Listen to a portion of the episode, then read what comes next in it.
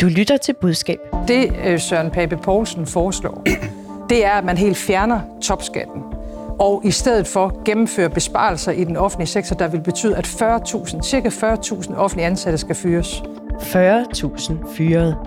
Hun stod midt i en tv-debat med to andre statsministerkandidater. Det emmede af valgkamp. Her hævde statsminister Mette Frederiksen en kanin op af hatten. Søren Papes økonomiske plan betyder, at 40.000 offentligt ansatte skal fyres. Problemet er bare, at det ikke helt passer, som flere økonomer forklarede i medierne dagene derefter. Og så gik den store talkrig ellers i gang. Hvordan virker tal i kommunikation? Hvad er fælderne ved dem? Og er det tal, der skal til for at skabe en god debat i den kommende valgkamp? Velkommen til Budskab, Fagbladet Journalistens podcast, hvor vi hver uge allierer os med to skarpe eksperter og dykker ned i ugens største kommunikationssager. I dag skal vi også diskutere, om kongeriget Danmark i virkeligheden er en virksomhed. Mit navn er Marie Nyhus. Hey, så er vi her igen. To skarpe eksperter, og septembersolen skinner udenfor. Og øhm, ja, en er kommet hele vejen fra Odense. Måske med lidt tømmermænd, eller det finder vi ud af i løbet af udsendelsen. Nej, det var rigtig hyggeligt. Det var rigtig hyggeligt, det er godt. Øh, Du ser frisk ud, Jonas. du ser rigtig frisk ud, det er jeg faktisk enig med Kasper i. Kasper Strand, er det god kommunikation at smide et tal ind i en debat? Det kan det være, hvis det er et tal, som man kan relatere til, og ikke er alt for stort. Velkommen, Kasper Strand, kommunikationschef i Patienterstatning, og så har du tidligere været taleskriver i Statsministeriet, både for Lars Lykke og Mette Frederiksen. Jonas Skrøder, kommunikationschef i Rema 1000. Jeg er enig, du ser frisk ud, og du får samme spørgsmål. Er det god kommunikation at smide et tal ind i en debat? Ja, det kan det være, hvis man er sikker på, øh, at øh, modparten hopper lige på den og flipper ud over det. Og det, det har vi jo set her. Det vender vi tilbage til. Fordi inden vi dykker ned i talkrigen og udsagnet om de 40.000 fyrede, så skal vi lige tale om ugens helst eller nødigst. Jeg har bedt jer om inden udsendelsen i dag hver især at tænke over, hvor I enten helst eller nødigst ville have været kommunikationsrådgiver i den forgangne uge. Og Kasper, jeg tænker egentlig, at vi starter med dig. Hvad har du valgt? Jamen, jeg har valgt Philip Lauritsen, som er pressechef i det konservative Folkeparti, øh, og jeg var lidt i tvivl, øh, fordi, øh, og jeg har, men jeg har valgt, at jeg nødigst ville være ham. Øh, Og det er jo, fordi han er havnet i den her øh, ekstrablads øh, historie, hvor han har været med Søren Papes mand i Karibien, og øh, som jeg forstår det, har skulle optage nogle videoer af ham på spansk, som han vist ikke forstår, og det har så givet ham en tur i møllen. Men jeg var lige i tvivl, for det er jo også meget fedt med en tur til Karibien. Ja, det er Ekstrabladet, der har bragt denne her historie.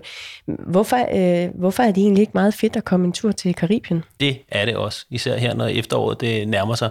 Men det er jo aldrig sjovt for nogle af dem, som skal stå bagved lige pludselig og inden foran kameraet, og det er jo lidt det, der er sket for øh, Philip Lauritsen her. Hmm. Så tænker, han har egentlig en lidt svær opgave her. Det, vil, det synes jeg, han har. Mm. Og Jonas, vi vender tilbage til, hvad der er din helst eller nødigst. Nu skal vi tilbage til søndag aften, hvor DR sendte den store statsministerkandidatdebat med Mette Frederiksen, Søren Pape Poulsen og Jakob Ellemann. Omtrent syv minutter inde i debatten skete det her. Det øh, Søren Pape Poulsen foreslår, det er, at man helt fjerner topskatten og i stedet for gennemføre besparelser i den offentlige sektor, der vil betyde, at 40.000, cirka 40.000 offentlige ansatte skal fyres. 40.000, det er godt nok mange sygeplejersker og mange sosuer. Hvor har du de tal Og det der, jamen, du ligger op til en nulvækst eller 0,1 procents ja. vækst. Og det betyder så store fyringsrunder Nej. i den offentlige sektor. Jo, Nu det du gør det. dokumentere. Du kan ikke stå her og beskylde mig for at vi fyre 40.000 mennesker, Men det du kan jeg klart dokumentere, dokumentere det. sort Ja, det var altså her udsagnet om de 40.000 fyrede kom. Og Kasper, du sagde til mig i telefonen, at du kan godt lide, at hun kommer med et tal her i debatten. Hvorfor det? Jamen, jeg synes, det der sker, det er jo, øh, at dels i debatten, at Søren Pape, han bliver en lille smule paf over det her tal. Øh, selvom det vist er de konservative selv, som har bedt om tallet, så ser det ikke ud som om, at han øh, er forberedt på, at det kommer. Og øh, derfor så, øh, så får Mette Frederiksen ligesom sat en dagsorden i, øh, i debatten. Og 40.000, om det så er fyret eller færre, eller hvad det er, det er noget, man kan forholde sig til. Det er mange mennesker. Øh, så det, det, øh, det virker jo voldsomt. Så hun bliver konkret, og hun får tegnet et billede, som folk kan forholde sig til. Jonas, du sagde omvendt til mig, du er faktisk ikke så vild med de her tal. Hvorfor ikke det? Ja, men det er jo sådan lidt den modsatte argument, det er, at det er svært at forholde sig til. Øh, men problemet er, synes jeg, at øh, konservative Pape, han forholder sig helt vildt meget til det. Ja. Øh, og øh, det, det ved Mette Frederiksen, fordi det, som Pape siger, det er jo Socialdemokratiet klassik, men det er altså også valgkamp klassik, at øh, de, de røde, de siger, at øh, de blå, de vil smadre velfærdssamfundet, så jeg synes, han hopper lige med begge ben, i stedet for bare at skifte fokus. Vi skal måske lige prøve at høre et, et klip med en reaktion fra, fra Søren Pape Poulsen fra under debatten søndag. Jeg glæder mig meget til at se de hokus pokus regnestykker, du kommer med, med de 40.000. Det her det er jo klassisk socialdemokratisk skræmmekampagne tæt på et valg. Så på den ene side siger du, du er ikke så vild med øh, det her med at bruge tal, og på den anden side så siger du, at det virker. Vil det være rigtigt at opsummere det på den måde? Ja, men jeg synes altså, selvom øh, konservative ikke er blevet forberedt, Pape ikke er blevet forberedt på, øh, at det her tal vil komme, så må han dog være forberedt på, at selvfølgelig vil Socialdemokratiet sige, at konservative, de er ude på at øh, skære ned i, øh, i velfærdsstaten. Øh, det undrer mig bare, at han hopper i på den måde, fordi det burde han da være forberedt på at modargumentere og sige, ja, det, det vil vi lige præcis, men til gengæld vil vi optimere på velfærdssamfundet. Noget, der er til gavn for os alle sammen. Frihed for den enkelte, så videre, så videre. Men nej, Mette Frederiksen, staten, velfærdsstaten, den som du definerer, selvfølgelig skal den være mindre, og det er ikke øh, for eksempel sygeplejersker og sosuer, det er de der byråkrater, som sygeplejerskerne og sosuerne skal øh, øh, rapportere til, som, og, og så kan han køre ud af den, og det, det synes jeg er helt vildt, at han ikke øh, skifter fokus til sådan noget, i stedet for sådan at, at hoppe direkte ind i de tal, så, og blive ved med selv at gentage dem. Når du siger, at han hopper i, det er fordi, han virker irriteret, eller, eller det kommer bag ja, på og så begynder han at tage udgangspunkt i de tal der, som hun siger, Ja. i stedet for at skifte et fokus og, og øh, snakke ind i, hvad han egentlig vil gøre for, for dig og mig Ja. øh, med velfærdssamfundet, øh, sådan at vi har det bedre. Og det, der skete efter tv-debatten, det var jo, at så gik medierne på jagt blandt økonomer for at faktatjekke Mette Frederiksens udsagn. Og så piplede det frem med økonomer, som ikke helt kunne bakke fuldtonet op. Mette Frederiksens tal, altså de 40.000, det er baseret på et regnestykke fra Finansministeriet om, hvad det vil betyde for antallet af offentligt ansatte, hvis der er nulvækst i den offentlige sektor frem til år 2030. Men de konservatives økonomiske plan, den er baseret på en forudsætning om en lille vækst på omtrent 0,1 procent i den offentlige sektor. Altså, der er forskellige forudsætninger lagt til grund for de to øh, regnestykker. Og professor i økonomistyring ved Aalborg Universitet, Per Nikolaj Buk, han var i P1 Morgen og sagde sådan her. Det første med de 40.000, øh, det, er, øh, det er jo ikke helt rigtigt, sådan vil, jeg, sådan vil jeg kalde det. Altså der bør man jo lige være klar over, hvad det er for nogle forudsætninger, man har gjort, og så skulle man måske lige lave sit, øh, sit regnestykke øh, stykke derhjemmefra med en omregner, hvis man vil hævde det har stået sort på hvidt, for det gjorde det jo ikke. Ja, og i aviserne, der udtalte økonomerne sig også på stribe. For eksempel Christian Bjørnskov, der er professor i økonomi ved Aarhus Universitet. Han sagde til BT, jeg citerer, det passer ikke, at det står sort på hvidt, for Finansministeriet har svaret på et helt andet spørgsmål.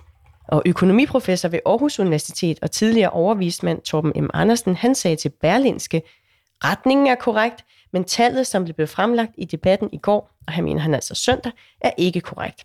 Og så er der flere af de her økonomer, som regnede på det og anslog, at det rigtige tal, det var ikke 40.000, men retter et sted mellem 30 og 35.000. Og så lød det i øvrigt også fra eksperterne, at det er forkert at kalde det fyringer, fordi man kan jo også reducere antallet af offentligt ansatte ved naturlig udskiftning, for eksempel hvis nogen af sig selv skifter job eller går på pension. Og så skal jeg sige, at lige inden vi gik i studiet her, så kom der faktisk øh, et nyt regnestykke, fordi nu har Finansministeriet med deres regnemodeller regnet på konservativs økonomiske plan, og de kommer frem til, at med den øh, vækst, som konservativ ligger op til, så vil det betyde 39.000 færre offentligt ansatte i år 2030. Og så har vi vist også fået de tal på bordet, som vi kan rumme nu. Men øh, Kasper, jeg kunne tænke mig at spørge, hvilken forskel ville det egentlig have gjort, hvis Mette Frederiksen havde sagt 39.000 i stedet for 40.000? Altså hvis hun havde været mere præcis, eller ikke havde været helt så skarp, også omkring det med fyring, så kunne man jo have undgået den diskussion, der er opstået bagefter. Øh, og øh, det ville selvfølgelig have den fordel, at Mette Frederiksen fremstod øh, en lille smule mere øh, troværdig. Øh, men, men det diskussionen jo så, det er jo det, der i virkeligheden er det kyniske dilemma. Det, der jo så i virkeligheden også er sket, det er, at vi har brugt en lille uges tid på at diskutere, hvor meget de konservative vil ned, øh, skære ned. Om det er 40.000, 35.000 eller 39.000 eller hvad det er. Og det tror jeg ikke, Socialdemokratiet er ked af.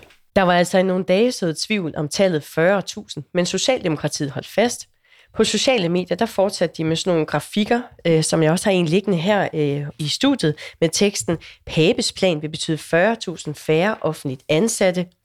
I P1 Morgen, der lød det sådan her i et interview med partiets finansordfører Benny Engelbrecht.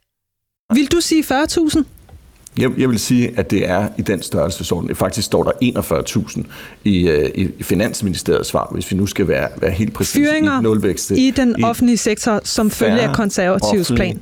Ansatte i den offentlige sektor. Mm. Nogle i den situation vil sikkert blive fyret, andre de vil sikkert øh, blive fundet ved, at man ikke genbesætter stillinger osv. Og Ritzau, de kunne citere finansminister Nikolaj Vammen for at sige, jeg citerer, jeg synes, det er helt inden for skiven at sige, at det svarer til, at man skal ud og fyre ca. 40.000 mennesker. Og finansministeren bandt det blandt andet op på, at Søren Pape i tidligere interviews i medierne har talt for nulvækst i den offentlige sektor. I dag har vi så fået det her nye regnestykke fra Finansministeriet, som regner sig frem til 39.000 færre øh, offentligt ansatte, og i den forbindelse er Nikolaj Vammen så citeret for at sige, nu står det klart, at det vil betyde ca. 40.000 færre ansatte, hvis man har en så lav vækst som den, de konservative ligger op til i deres økonomiske plan. Men altså i det her limbo, hvor der er diskussion om selve tallet, Jonas, der sagde du til mig, at du mener, at Mette Frederiksen og Socialdemokratiet, de er faktisk nødt til at stå fast, når først de har sagt, som de har sagt i tv-debatten. Hvad mister de? Altså, hvad vil de miste ved at bøje sig lidt? Ja, så vil de jo øh, miste det væsentligste argument, de har kørt frem nu her i valgkampens øh, start, hvis vi skal kalde den det, nemlig at øh, hvis vi får øh, et skift i regering, så vil det betyde færre offentlige ansatte, dermed mindre velfærd.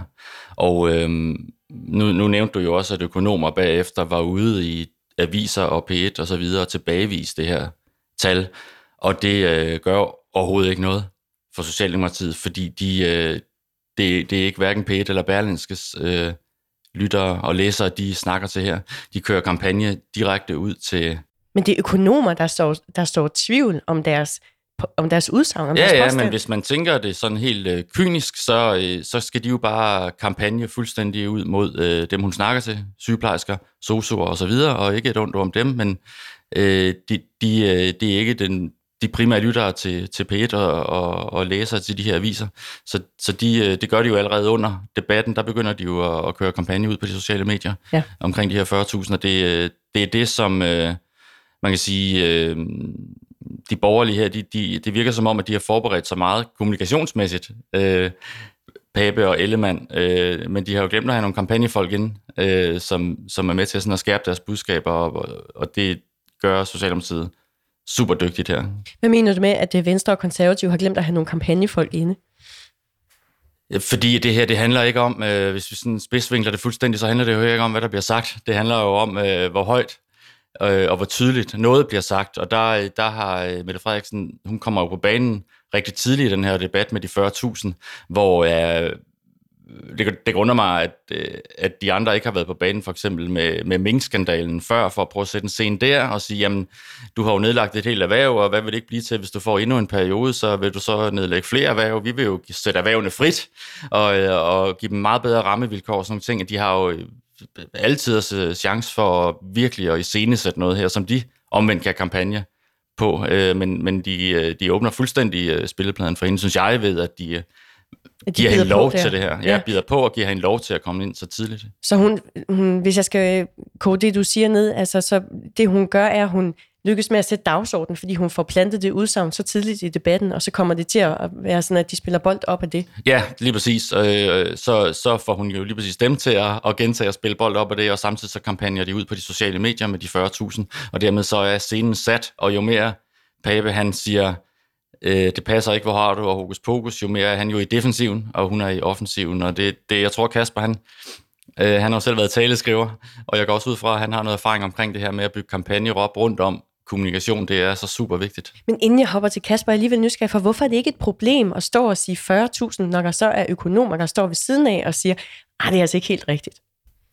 Jamen, det er da også et problem rent substansmæssigt, men hvis man tænker det sådan helt kynisk, så, så at så kan man jo til de økonomer sige, vise vasse, det kan godt være, at de har regnet det ud, men øh, jeg kan bare sige til danskerne, og det tror jeg mange danskere er enige med mig i, at 40.000, det er altså rigtig mange færre sygeplejersker. Vi ikke give mig ret i det, lige meget hvad økonomerne siger. Så man kan jo fuldstændig buller hen over det der, og så øh, overbevise danskerne øh, om, at øh, jamen det, det, det der regnearks øh, noget med, det måske ikke er 40.000, det er, jo, det er jo lige meget, fordi når han står og siger det der, en næsten ikke-vækst i den offentlige sektor, selvfølgelig betyder det noget. Og Kasper, du sagde, øh, og det var så tidligere på ugen, før vi havde det nye regnestykke fra Finansministeriet, at der godt kunne komme en situation, hvor dit råd til Socialdemokratiet vil være at gå ud og korrigere det her udsagn om de 40.000. Øhm, hvorfor det? Ja, altså hvis, hvis den diskussion var fortsat rigtig meget, så kunne man selvfølgelig øh, til sidst blive nødt til at gå ud og sige, øh, det var ikke helt præcist. Øh, spørgsmål, jeg vil da tro, at hun næste gang hun stiller op et eller andet sted, vil få det her spørgsmål. Og så var min tanke, at så kunne man jo øh, måske endda med et smil på læben korrigere det og sige, øh, det er rigtigt, det var ikke øh, 40.000 var ikke helt præcis, det er kun 35.000 færre sygeplejersker og socioassistenter og øh, pædagoger, som, øh, som vi får med de konservatives plan. Øh, fordi substansen er jo det samme. Altså, altså retningen er, retning samme. er jo ja. det samme. Om det er 40 eller 39 eller 35, så har man jo fået sat et billede af, at det her det er et valg mellem nogen, der vil skære ned i velfærden, og nogen, der vil styrke velfærden. Og der tror jeg i en tid, vi er i nu, øh, med kriser over det hele og måned for måned, der tror jeg, det er, der tror jeg faktisk, det er rigtig svært at komme afsted med et budskab om, at der skal skæres ned. Så, men hvis de hvis de går ud og korrigerer sig selv, er der ikke en risiko, som Jonas han siger, for at komme til at øh, se svage ud, simpelthen? Jo, det er der, øh, og det, jeg er enig med Jonas langt hen ad vejen. Altså den her, og det vil jeg også tro, at man kampagnemæssigt tænker, den skal bare have lov at stå. Øh, så er nuancerne noget, vi taler om, noget man taler om i P1, og noget man taler om i Deadline, men det er trods alt de færreste, der ser det. Hvis, hvis de fleste går ud hjem, eller hvad skal man sige, slukker for fjernsynet efter den her debat og tænker, okay, der er nogen, der vil skære meget ned, og så er der nogen, der ikke vil, så, øh, så har de nået deres mål. Og så synes jeg, at vi lige skal gøre status, for nu har vi på en måde haft øh, fem dage med denne her talkrig, og lige sådan runde, hvad har de hver især fået ud af det? Altså er det mest Socialdemokratiet, der har lykkes med at tegne et billede af konservativ som nogen, der vil skære hårdt i, i velfærden, eller er det mest konservativ, der har fået sået tvivl om Mette Frederiksens troværdighed, hvis jeg sådan skal sætte det lidt på spidsen? Jonas, hvad siger du? Jeg synes, at, at øh, Socialdemokratiet, Frederiksen, er kommet bedst ud af det her. Øh, de, øh, selvom hun kan gøre det endnu bedre, så er det dem, der er bedst til at formulere nogle drømme om et samfund, som vi alle sammen har lyst til at være en del af, hvor at konservative fremstår mere som de her øh, øh, Excel-byråkrater, som vil skære lidt ned, for at man kan spare lidt i skat, og det, det er der jo ikke meget øh, drøm og, og vision og øh, lykke og alle de her gode følelser i. Så jeg synes, at Socialdemokratiet de har været bedst til at plante en, en god følelse i, øh, i, øh, Ja, i modtagerne. 1-0 til S i talkrigen, siger du. Hvad siger du, Kasper? Jamen, jeg er enig, og det er også fordi, at det kan ændre sig i løbet af valgkampen, men det er også noget med, at hvis man vil løse nogle af de problemer, som borgerne oplever, der er, så er det jo godt at have nogle penge til at løse dem. Så hvis man ligesom af dem, der vil tage penge ud af det, så er det også svært at komme med nogle løsninger. Øhm, og så simpelt som vi taler om det her, er det jo ikke. Det her det er, jo, det er jo kommunikationsdelen af det, der ligger alt muligt bagved. Så det er sådan set ikke for at sige, at de konservative ikke kan løse noget, men, men kommunikationsmæssigt, så er, det altså, øh, så er det altså lidt svært at forstå, at man kan skære ned på noget, og så samtidig gøre noget bedre. Og så er der også en anden ting, jeg synes, man skal være opmærksom på, når Mette Frederiksen går så hårdt til det her, det er jo, at de vælgervandringer, der er i øjeblikket, de, tager, de viser på, de viser, i hvert fald den seneste, jeg så, at de konservative faktisk henter vælgere fra Socialdemokratiet og fra de radikale, og øh, faktisk en del. Øhm, og derfor er det nok heller ikke så underligt, at Mette Frederiksen går hårdt til, til Pape her. Øhm, og hvis man så lægger Danmarksdemokraterne oveni, så er der faktisk en del vælgere, som siver fra S. Og det er jo med til at gøre, at Mette Frederiksen har brug for at tegne det her billede meget hårdt op. Hvad er det, I får herover på den blå side, og hvad er det, I får hos mig? Det er velfærd over for skattelettelser. Øh, Jonas, du sagde til mig, at du egentlig synes, tal gør så dårligt øh, i politiske debatter, at politikerne meget hellere skal bruge hjertekommunikation. Og så prøvede jeg at finde øh, et eksempel på det fra søndagens debat. Vi skal lige høre klip med Jakob Ellemann.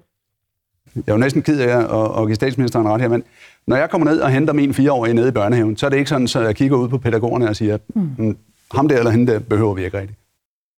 Er det god hjertekommunikation, det her, Jonas? Nej, altså det er der hen af, men øh, han snakker jo stadig, han efterlader stadigvæk et billede hos modtagerne af noget med, for han siger jo, så, så er der jo ikke sådan, jeg kan pege en ud, som jeg hellere vil undvære eller hellere vil fyre. Altså, selvfølgelig bruger han et billede. Ja, han får os ned i børnehaven, ikke? Ja, hvor han står og henter men, sin fire år. Men det, han skal sige, det er, når jeg går ned og henter min, øh, mit barn i, i børnehaven, så bliver jeg simpelthen så glad og lykkelig for at se de her pædagoger, som faktisk gør en helt fantastisk indsats for, børnene har det godt ned i børnehaven. Og det vil jeg da virkelig gerne have, at der mindst er det samme, eller bliver mere af. Han, han går igen ind i sådan en negativ diskurs, han hvor han plus, siger... Ja, plus ting. Ja. ja, ja, det er helt simpelt. Altså, man kan jo tale om tingene på to måder. Så det der med hele tiden at, at angribe tingene positivt, det vil, det vil altså give flere øh, point. Ja, jeg, ved, jeg, jeg kan godt forstå, hvad du mener, men jeg tror her, der skal man også... Jeg, jeg hører det som om, at han taler op imod Papes plan, øh, og har brug for at distancere sig fra den. Øh, så jeg synes, jeg synes faktisk, det er et meget godt eksempel, han bruger her, og jeg har hørt han bruger, det, det flere gange, det med hans fireårige. Det bliver både sådan noget meget privat, personligt, altså at han går sådan set også ned og afleverer sin fireårige øh, i børnehaven, øh, og så det med, at de kan ikke undværes, de her hænder. Øh, de, hår, de arbejder hårdt nok i forvejen. Mm. Men Jonas, så skal du også lige høre, eller det skal du også, Kasper, men det er næsten særligt udvalg til dig, Jonas. Et par eksempler fra den konservative Søren Pape Poulsen. Det er så ikke fra debatten i søndags, men prøv lige at høre, hvad han sagde i Berlinskes podcast Pilestrid.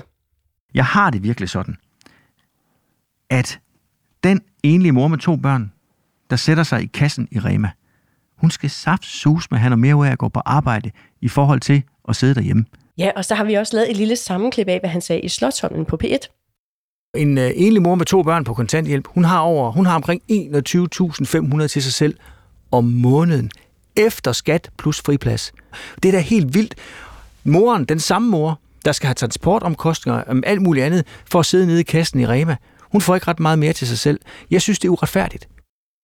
Ja, altså... Ej, altså, jeg synes, øh, nu er det gået så godt i mange år med at bruge Netto som eksempel. Hvad nu det her for noget? det var det, jeg var spændt på. Ja. Jeg høre, altså, hvad, hvad siger du egentlig til, at I som virksomhed bliver trukket ind i hans uh, kommunikation?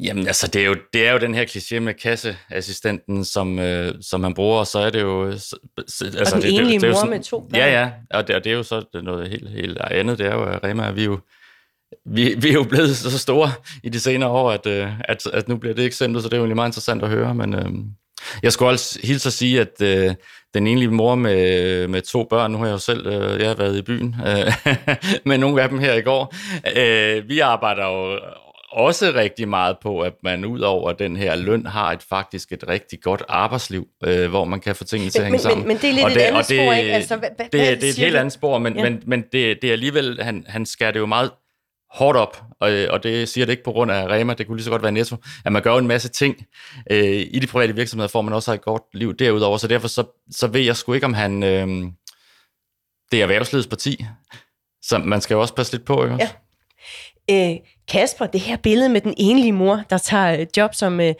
øh, hedder det kassedame, Jonas, eller hedder det servicemedarbejder i dag? Hvad hedder det? Kasseperson. Kasseperson, undskyld. Altså, øh, billedet af den enlige mor, der tager job som kasseperson i Rema eller et andet supermarked. Er det god hjertekommunikation? Kasseperson? Ja. Kasseassistent. Det er okay, okay. dårligt ord, ikke? Ja, det, det, det, det går. Øhm, om det er et godt billede?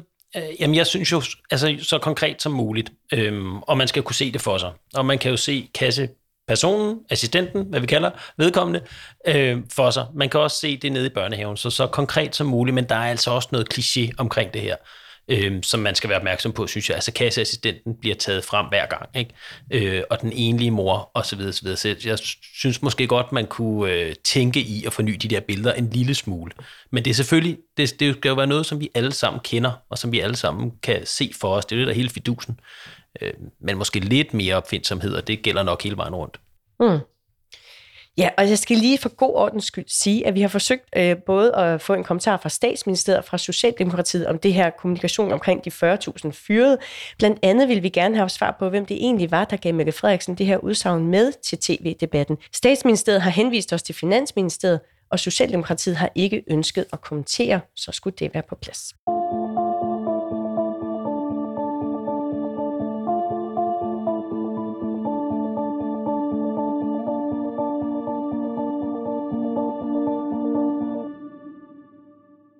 Og så skal jeg lige sige, at du lytter til Budskab, Fagbladet Journalistens podcast om kommunikation. Husk, du kan altid skrive til os med input og idéer. Skriv til budskab Og jeg er også meget interesseret i at høre fra dig, hvis du har et dilemma fra dit kommunikationsjob, som du kunne tænke dig at høre eksperternes bud på at løse. Og Jonas, så er vi nået til den næste nødigst eller helst i den forgangne uge. Jeg ved, du har valgt et sted, hvor du helst ville have været rådgiver. Hvor er det?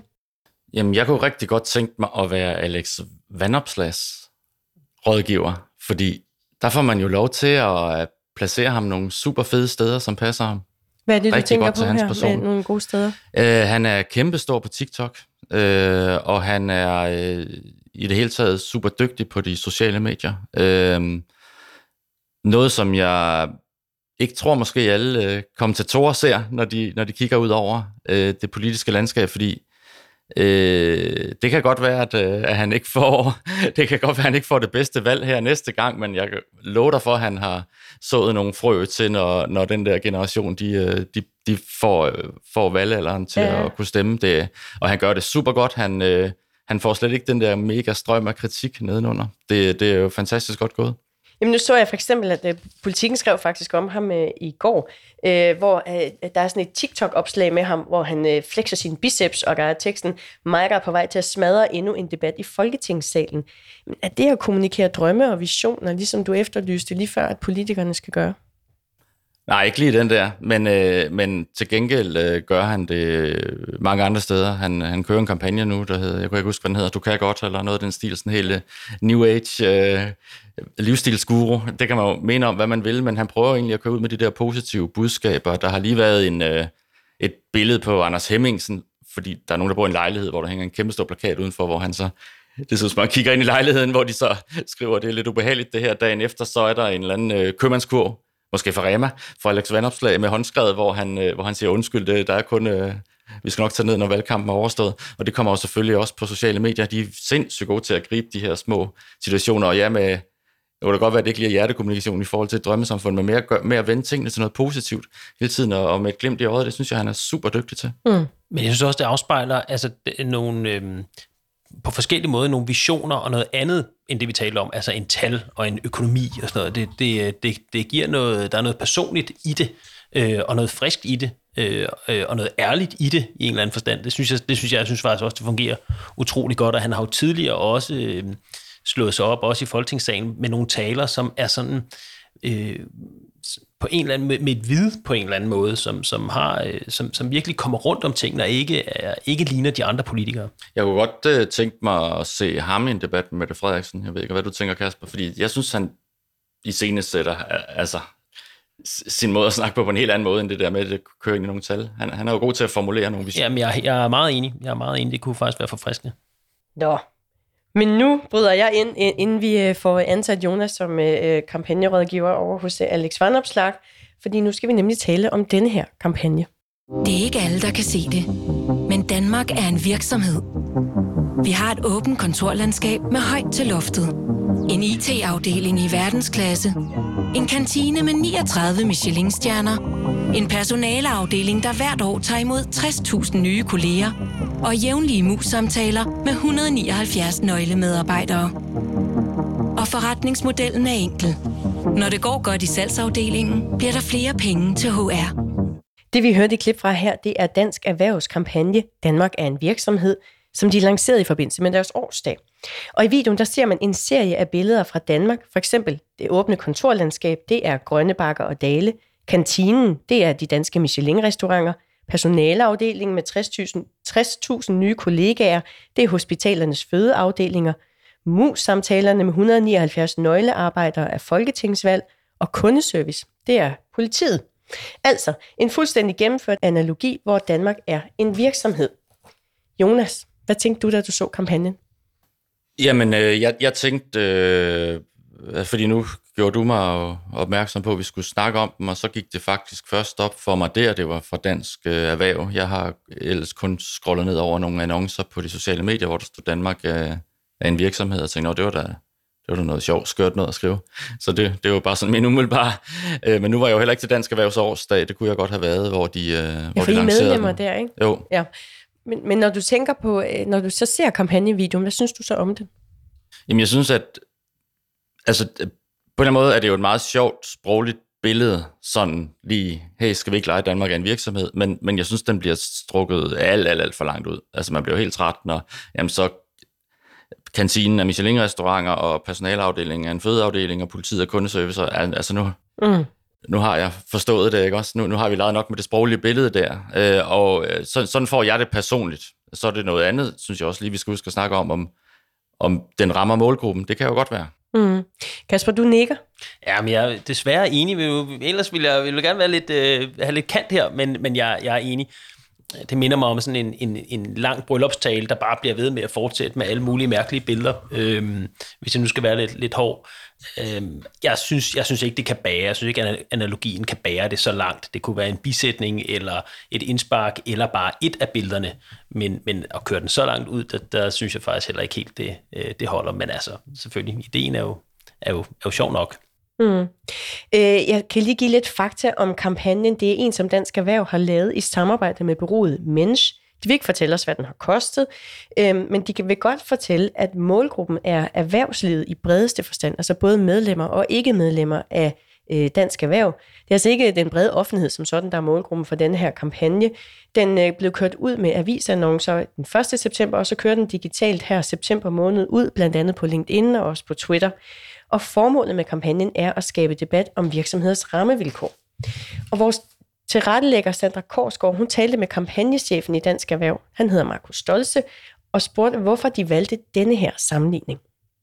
Vi har valgt det her billede, fordi vi jo er en erhvervsorganisation, alt vi øh, fokuserer på hver dag, når vi står op, fra vi står op om morgenen til vi går i seng om aftenen, det er jo at sikre bedre rammevilkår for, for dansk erhvervsliv. Og derfor var det ret nærliggende for os at bruge den her analogi om Danmark er en virksomhed. Sim, øh, simpelthen fordi vi synes, der er en sammenhæng mellem den forretningsmodel, der er i, øh, i situationstegn øh, virksomheden Danmark, øh, og så i alle mulige andre virksomheder, nemlig at når det går godt i en afdeling, øh, så bliver der råd til at investere i de andre. Ja, Kasper, de arbejder med et billede her. Danmark som en virksomhed. Det troede jeg egentlig var lige noget for sådan en uh, taleskriver som dig. Hvorfor synes du ikke, det helt fungerer? Jamen, jamen jeg, dels det, vi snakker om før, det bliver nok trukket lidt for langt, men det, er jo, det, er jo, det kan man jo synes forskelligt om. Men jeg synes også, der er noget med fokus her. Er det virkelig så snævert? Er det virkelig det, dansk erhverv fokuserer udelukkende på? Øh, det, vi har været igennem med corona, det vi står overfor med, med krig og besparelser og sådan noget, der, der tror jeg, min fornemmelse er, at øh, tidsånden og fornemmelsen er lidt en anden. Altså, man er en del af noget større, for nu at bruge en anden organisations mm-hmm. øh, slogan. Så at fokusere så snævert på det, og ligesom proppe os alle sammen ind i den der kasse med, at vi er en del af den her virksomhed. Som corporate? Ja, det, det tror jeg, det kan være, at det rammer målgruppen. Det, Jonas kan jo måske svare bedre på det. Men, øh, men for mig bliver det, bliver det, bliver det for snævert. Og, øh, og hvis man gerne vil have en, øh, en stærk, altså det man kunne kalde license to operate, øh, så tror jeg, at man skal kigge øh, noget bredere og også lave en fortælling om, hvordan er det, man selv spiller ind i, i det fællesskab, som et, et, et samfund er. Så noget, hvad skal jeg sige, lidt mere værdibaseret, eller hvad mener du med Ej, fællesskab? Et, et bredere perspektiv ja. på det. Altså, vi er ikke, vi, selvfølgelig er Danmark ikke kun virksomhed, det ved jeg også godt, de ikke mener, det er jo for at trække det hårdt op. Men, men måske kunne man lave en fortælling, som handlede om, hvorfor erhvervslivet er vigtigt. Øh, og det har de jo også gjort i andre sammenhænge, men, men øh, lave en bedre kobling til øh, velfærden, til sundheden, til livet, til at der skal være plads til, nu talte Jonas om før for eksempel, at man i Rema går op i, at der, det er mere end at tjene penge, det er også at have et godt arbejdsliv. Og så nogle, så nogle værdier omkring det kunne måske godt stå tydeligere frem. Det tænker jeg også, at danske erhvervsmedlemmer går op i. Jonas, du sagde øh, til mig i telefon, at det her det virker skævt i forhold til tidsånden. Hvorfor det? Jamen, fordi man i dag taler rigtig meget om, om ja, det er også et slidt begreb, men altså work-life balance, eller i hvert fald balance i livet, at man skal have et, øh, et godt arbejdsliv og et, og et godt liv. Vi har øh, en helt øh, ung generation, som er jo fuldstændig øh, ramt af diagnoser og angst og alt muligt. Det er jo forfærdeligt, øh, bare som eksempel, og derfor synes jeg, at den, den rammer lidt skævt, den her med påstand om, at Danmark er en virksomhed. Vi har faktisk også en ung generation, som øh, går op i meningsfuldhed på arbejdet, og går op i, at, øh, at, at, det, at det er et bærende element, og ikke kun det, at man øh, tjener penge og er en del af en virksomhed på den måde. Så det, jeg, synes, jeg synes, der ikke kun det med sårbarhed, men også i det hele taget, øh, at, at der er noget, der ikke rammer helt præcis der. Men jeg, som jeg husker det, eller som jeg så det, så brugte Søren Pape faktisk også sin, øh, altså selve analogien i sin tale til sidst, og talte om, at hvis Mette Frederiksen så var CEO, så øh, hvad så øh, i den her virksomhed, hvis det ikke kørte godt. Så på den måde er det, er det jo rigtigt, der har det jo ramt på selve dagen i hvert fald. Men lad os lige høre, hvad Markus Stolze fra Dansk Erhverv han siger til om spørgsmålet om, om de rammer forbi tidsånden med deres kampagne her. Personligt synes jeg, at den passer rigtig godt ind i tidsånden. Så lige nu kan vi se uh, en lang række udfordringer for danske virksomheder. Uh, mangel på arbejdskraft for at nævne en af de helt store udefrakommende faktorer, som for eksempel uh, en krig i Ukraine, uh, hvad hedder det, uh, coronakrisen, som vi lige er kommet igennem. Alt, alt sammen ting, som der stiller store udfordringer til danske virksomheder. Uh, og der er det, vi bare siger, øh, eller det, vi gerne vil starte en samtale om, hvordan vi sikrer nogle gode rammevilkår for virksomhederne, sådan så det bliver nemmere at navigere i nogle af de her udfordringer. Kan I ikke have en pointe i det, at vi også alle sammen er optaget af inflation og økonomisk nedtur, og derfor har sådan en, en nyvågnet økonomisk bevidsthed? Jo, men jeg synes stadigvæk ikke helt, det rammer ind i det der med, at vi så alle sammen er en del af en virksomhed. Øhm, og man kommer til at lyde, altså som om man tager det alt for bogstaveligt og ikke kan forstå øh, metaforen her. Det kan vi selvfølgelig godt. Øhm, og den har jo også virket, kan man sige, den forstand, at vi taler om den, og øh, den bliver omtalt på sociale medier, og alene den, mm. på den måde kan man jo være med til at sætte en dagsorden. Men, øh, men jeg er ikke sikker på, at man altså, at det er det aftryk, og det er det brand dansk erhverv øh, vil have på den lange, på, det, på, på, på den lidt længere sigt.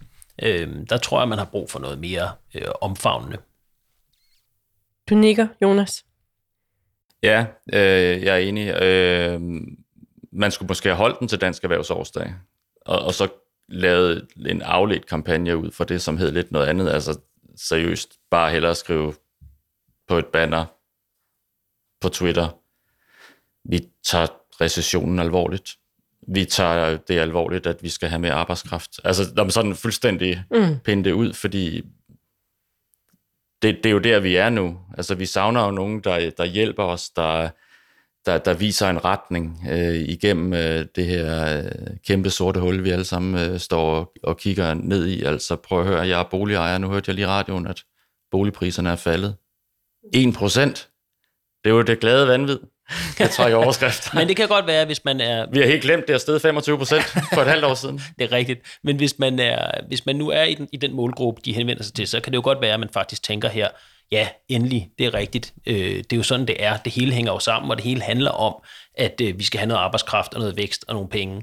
Øh, altså øh, i samfundet også. Så, så det kan jo godt være, at den faktisk rammer den øh, afgrænsede målgruppe, øh, de, de, de forsøger. Jamen det kan da godt være, det er også derfor, man måske bare skulle have holdt det til den. Øh, men også noget, jeg har tænkt over, fordi vi vil, vi, vi vil jo godt alle tre her, Danmark er jo ikke en virksomhed, så vi tager det ikke så bogstaveligt, men det er måske også den her, øh, det her payoff, Kasper, igen du talskriver, men Danmark er en virksomhed. Det er jo, det er jo sådan det er jo konkret, det, det leger jo ikke sådan med sproget øh, i forhold til at kalde det, vi, vi vil understøtte virksomheden Danmark, eller hvad skal, forstår du ikke, hvad jeg mener? Det der jo. er en, det, jeg tror måske også, det det, jeg trigger på. Ja, det er et forsøg på at skabe, skære det meget skarpt op, ikke? og det er jo også, det, vi, det er jo også derfor, vi, vi taler om det, så, den, så den virkning har den, men, men påstanden er jo sådan, altså, den, den, er, den er lige... Øh, den er, den er jo lige frisk nok. Øh, jeg tror, det er de færreste, som rigtig tager det ind og relaterer sig til det. Så har jeg taget en lille ekstra ting med til os i dag. Og det er fordi, der var en lytter, der skrev til mig om en pressemeddelelse, som Energistyrelsen sendte ud i fredags. Og øh, det, som lytteren har hæftet sig ved, ved den her pressemeddelelse, det er overskriften. Og nu prøver jeg lige at læse den højt. Er I klar? Ja. Danmarks elforsyningssikkerhed er høj, kolon, Energistyrelsen forbereder sig på alle scenarier, men selvom situationen er alvorlig, forventer vi, som det ser ud nu, ikke strømafbrud til vinter. Og det var altså en overskrift på en pressemeddelelse fra Energistyrelsen, og hvis vi sådan skal koge ned, hvad den handler om, så tror jeg nok, at det, den handler om, er, at vi skal spare på strømmen, men uden at vi skal være alt for bekymret. Og hvis man Øh, hvis man printer pressemeddelelsen ud, så fylder overskriften faktisk øh, fem linjer. Øh, denne her pressemeddelelse ramte faktisk også noget i mig. Ja, I ved det jo godt, men øh, nu siger det også lige til lytterne. Jeg har tidligere været presserådgiver i forskellige ministerier igennem flere år. Og når jeg ser sådan en overskrift som denne her, så sender jeg bare min allerstørste sympati til den person, som har været tovholder på pressemeddelelsen. Fordi det, som jeg forestiller mig, når jeg ser den her overskrift, det er, at der har siddet en kommunikationsperson og skrevet et udmærket udkast til en pressemeddelelse med en udmærket overskrift, og så skal den jo godkendes igennem systemet. Mm, og Kasper, du sidder og øh, smiler, fordi jeg tror, du måske har haft en lignende oplevelse. Altså, så, så kommer presmeddelelsen forbi.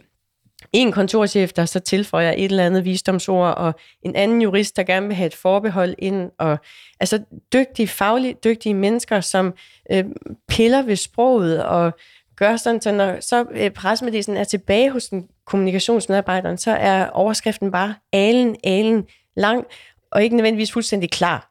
Øh, hvad tænker du om overskriften? Jamen, jeg bliver næsten helt nostalgisk øh, at tænke hmm. tilbage, øh, for det er rigtigt. Det er jo det, der, det er jo det, der typisk sker. Øh, og det er jo også, du har ret i, det er nok også det, der er sket her. Det, der, det, der, det, der er embedsmændenes en af de fremmeste opgaver, det er jo at sikre, at det ikke er forkert, det der står. Og hvis man, og nogle gange det, der sker, og det tror jeg også er det, der er sket her, så kommer man til at tage så mange forbehold for det her, at der næsten ikke står noget. Men hvad er så dit bedste råd til at få sin kommunikationsfaglighed igennem? Fordi ofte så står man jo så i det dilemma, at enten så skal pressemeddelelsen igennem hele godkendelsesmøllen en gang til, eller også så må man leve med, at sproget har fået Øh, hvad skal jeg sige, en hård medfart igennem øh, godkendelsesproceduren, og det, og det er måske ikke så kommunikationsmæssigt klart, det man så står tilbage med. Det man faktisk skal gøre, og det er jo svært, særligt som hvis man øh, er kommunikationsrådgiver og sidder der, eller pressemedarbejder og sidder den sidste i den, sidste, i den sidste led der, det er måske også at spørge sig selv, jamen skal vi overhovedet ud med det her? Hvis vi ikke kan sige det tydeligere, er det så måske ikke en, en overvejelse at dræbe den her pressemeddelelse. Og når jeg læser den ned igennem den, så sker der faktisk det modsatte for mig. Alle de der forbehold, de gør, at jeg bliver endnu mere bekymret. Altså, vi forventer ikke en strømmerbrud, som det ser ud nu. Øh, godeste, tænker jeg så. Ja, det, er, det, er det lige på vej? Som det ser ikke? ud nu, det er sådan, og det er jo også, forventer vi, ja. som det ser ja, ud så nu. hvis jeg var ekstrablad, så havde jeg jo skrevet... Øh virksomheden Danmark vil øh, ikke, vil, vil ikke garantere, at øh, lyset ikke slukker til vinter, ikke også? Så det er alligevel rigtigt, det, det skaber jo frygt. Ja, men det er faktisk meget interessant det der med, at, at det her det er jo et eksempel på den modsatte retning i forhold til det, vi talte om med Mette Frederiksen til at starte med, hvor det er skærpet alt for hårdt med de øh, 40.000 og fyringer, og hvor det bliver et problem, så kan man også ind i den modsatte grøft, at det bliver så udvandet, at, øh, at det også bliver et problem. I hvert fald tak til lytteren for at gøre os opmærksom på øh, pressemeddelelsen her. Og så skal jeg sige tak til vores eksperter. Jonas Skrøder, kommunikationschef i Rema 1000. Tak for at komme hele vejen til København og være med i dag. Og Kasper Strand, kommunikationschef i Patienterstatning. Også tak til dig. Du lyttede til Budskab, en podcast skabt af Fagbladet Journalisten. Denne udsendelse er tilrettelagt af Sandra Korsgaard og mig – mit navn er Marie Nyhus, og jeg er redaktør og vært på Budskab. Rakkerpak Productions står for lyd og teknik. Du hørte klip fra DR, P1, Berlinskes podcast Pilestræde, Slottholmen og Dansk Erhverv. Husk, at du altid kan skrive til os, hvis du har input eller idéer. Skriv til budskab Tak fordi du lyttede med.